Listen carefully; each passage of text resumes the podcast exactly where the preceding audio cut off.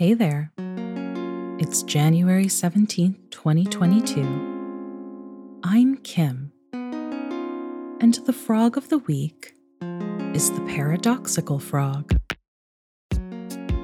This frog is found in ponds, lakes, and lagoons in South America, including in the Amazon. Its appearance can vary significantly but it generally ranges from green to brown in color and may have stripes or mottling.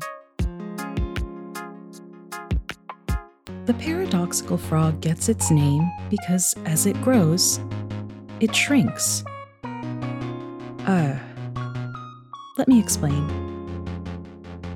You see, this species is the longest tadpole in the world at up to 27 centimeters or around 11 inches in length. But during metamorphosis, the tadpoles gradually get smaller. By the time it's a full grown frog, our paradoxical friend is no larger than 7.6 centimeters, or about 3 inches long. When those little frogs are ready to have big burly tadpoles of their own, the males will float on the surface of the water and call to potential mates. Their call has been compared to a pig's oink, but I actually think it sounds like a cat's purr.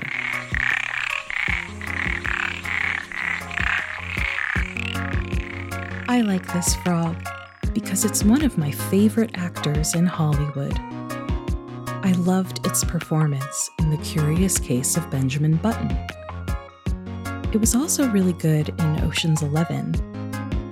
Did you know it was an executive producer of Eat, Pray, Love? And that's the Frog of the Week. Thanks to Bewley and Brent Z for recommending the paradoxical frog. If you liked the show, we'd be very grateful if you took the time to rate and review, visit our website, or tweet at us at Weekly Frog Pod. Thanks for joining us. See you next week.